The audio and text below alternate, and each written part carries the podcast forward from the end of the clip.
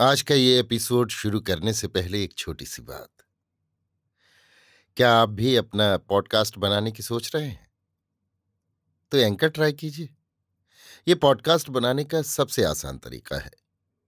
Number एक, ये free है। नंबर दो, इसमें कई सारे ऐसे टूल्स हैं जो आपको अपने फ़ोन और कंप्यूटर पर रिकॉर्ड और एडिट करने की फैसिलिटी देते हैं। नंबर तीन आप अपने पॉडकास्ट को डिस्ट्रीब्यूट भी कर सकते हैं, जिससे इसे स्पॉटिफाई और दूसरे प्लेटफॉर्म पर सुना जा सके। तो डाउनलोड कीजिए फ्री एंकर ऐप या विज़िट कीजिए एंकर डॉट एफ़ पर अपना पॉडकास्ट स्टार्ट करने के लिए। ये तो थी एक छोटी सी जानकारी, और अब शुरू करते हैं एपिसोड का सिलसिला। तो आज के एपिसोड में लीजिए सुनिए फणीश्वरनाथ रेणु के लिखे उपन्यास। मेला आंचल का भाग चौंतीस, मेरी, यानी समीर गोस्वामी की आवाज़ में। फुलिया पुरैनिया टीसन से आई है। एकदम बदल गई है फुलिया। साड़ी पहनने का ढंग, बोलने बतियाने का ढंग, सब कुछ बदल गया है। तहसीलदार साहब की बेटी कमली, अंगिया के नीचे जैसी छोटी चोली पहनती है, वैसी वो भी पहनती है। कान में पीतर के फूल हैं। फूल नहीं, फुलिया कहती है, कनपासा। आंचल में चाबी का गुच्छा बांधती है, पैर में शीशी का रंग लगाती है। हाँ खलासी जी बहुत पैसा कमाते हैं शायद। अरे, खलासी के मुँह पर झाड़ू मारो, वो क्या खाकर इतना शौक मौज करावेगा? क्या पहनावेगा? पुलिया ने खलासी को छोड़ दिया है। खलासी को खोखसी बाग की एक पुतरिया से मोहब्बत था। रोज ताड़ी पीकर वहीं पड़ा रहता था। तलब मिलने के दिन वो पुतरिया खलासी का पीछा नहीं छोड़ती थी। तलब का एक पैसा इधर उधर हुआ कि पैर की चट्टी खोलकर हाथ में ले लेती थी। आखिर फुलिया कितना बर्दाश्त करती। टीसन के पैटमान जी नहीं रहते तो फुलिया की इज़्ज़त भी नहीं बचती।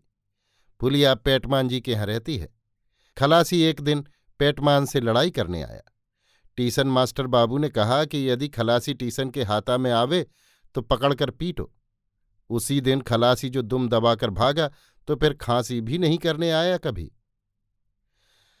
पेटमान जी जात के छत्री हैं, तंत्रिमा छत्री नहीं, असल बुंदेला छत्री। पान जर्दा खाते खाते दांत टूट गए हैं, पत्थर का नकली दांत लगाते हैं। कहने को नकली दांत हैं, मगर असली दांत से भी बढ़कर हैं। चना, भुट्टा और अमरूद सब कुछ चबाकर खाते हैं पेटमान जी।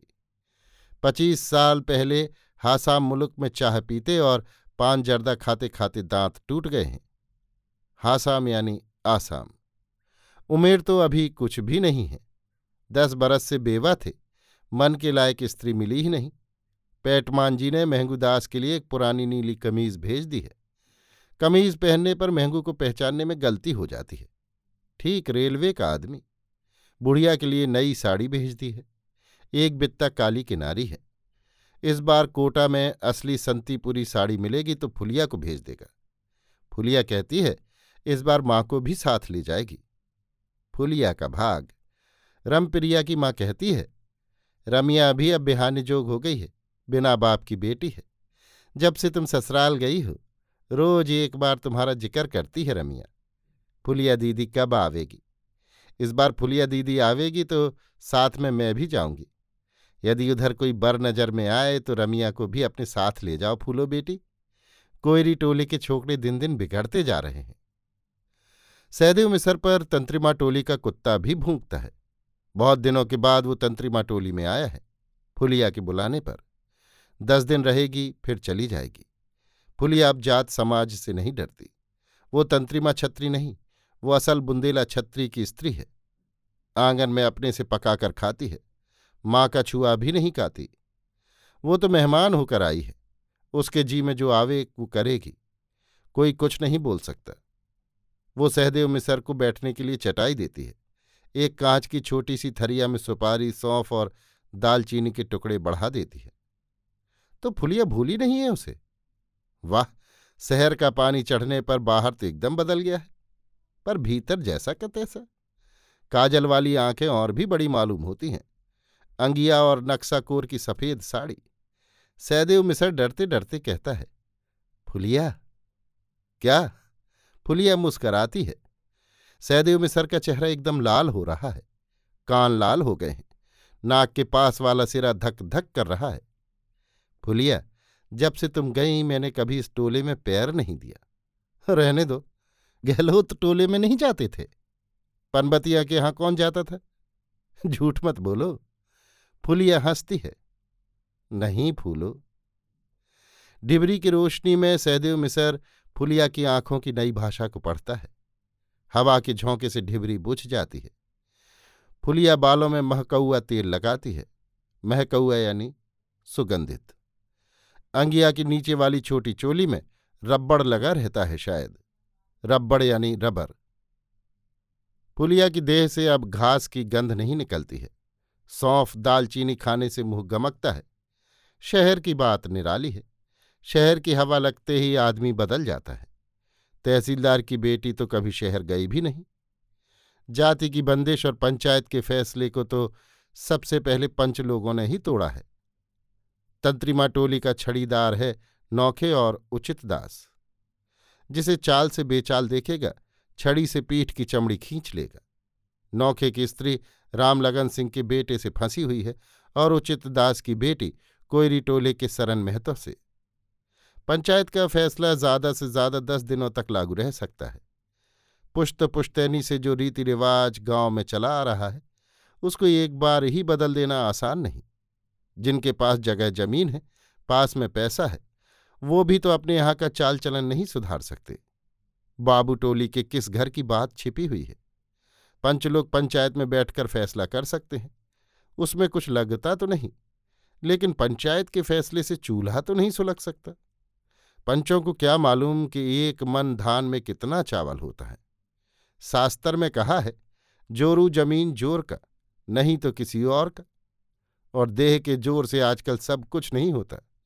जिसके पास पैसा है, वही बोतल मिसर पहलवान है। बोतल मिसर मिथिला का एक प्रसिद्ध पहलवान। वही सबसे बड़ा जोरावर है। तहसीलदार साहब की बेटी शाम से ही आधे पहर रात तक डॉक्टर बाबू के घर में बैठी रहती है। चांदनी रात में कोठी के बगीचे में डॉक्टर के हाथ में हाथ डालकर घूमती है।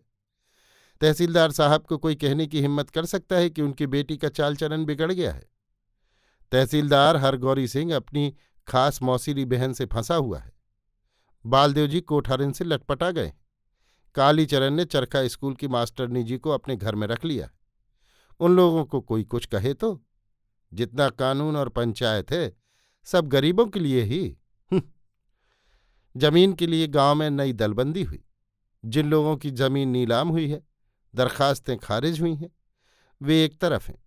जिन्होंने नई बंदोबस्ती ली है, अथवा जमींदार से माफ़ी मांग ली है, सुपुर्दी लिख कर दे दी है, या जो ज़मीन बंदोबस्त लेना चाहते हैं, वे सभी दूसरी तरफ़ हैं। गरीबों और मजदूरों के टोलों पर भी इसका प्रभाव पड़ता है। खेलावन के हलवाहों को कालीचरण ने हल जोतने से मना कर दिया है। तहसीलदार हरगौर सिंह का नाई, धोबी और मोची बंद करने के लिए कालीचरण घर घर घूमकर भाखन देता है। गाँव से सारे पुराने बाँध टूट गए हैं। मानो बाढ़ का नया पानी आया हो। गरीबों और मजदूरों की आँखें कालीचरण ने खोल दी हैं। सैकड़ों बीघे ज़मीन वाले किसानों के पास पैसे हैं। पैसे से गरीब को खरीद कर गरीबों के गले पर गरीबों के ज़रिए ही छुरी चलाते हैं। होशियार। जिन लोगों ने नई बंदोबस्ती ली है, वे गरीबों की रोटी मारने वाले हैं। कालीचरण ने चमार टोली में भात खा लिया। जात क्या है? जात दो ही हैं, एक गरीब और दूसरी अमीर। खेलावन को देखा, यादवों की ही ज़मीन हड़प रहा है। देख लो आँख खोलकर, गाँव में सिर्फ़ दो जात हैं, अमीर गरीब। तहसीलदार हरगौरी सिंह काली टोपी वाली नौजवानों से कहते हैं, इस बार मोर्चे पर जाना पड़ेगा। हिंदू राज कायम करने के लिए पहले गाँव में ही लोहा लेना पड़ेगा। संयोजक जी आजकल महीने में दो बार घर मनी ऑर्डर भेजते हैं। संयोजक जो कहेंगे, उसे काली टोपी वाले नौजवान प्राण रहते नहीं काट सकते हैं। आग और पानी में कूद सकते हैं। इसी को कहते हैं अनुशासन। बावनदास जिला कांग्रेस के नेताओं को खबर देने गया है। गाँव में जुलुम हो रहा है। अभी आप सुन रहे थे फणीश्वरनाथ रेणु के लिखे उपन्यास, मेला आंचल का, भाग चौंतीस, मेरी यानी समीर गोस्वामी की आवाज़ में।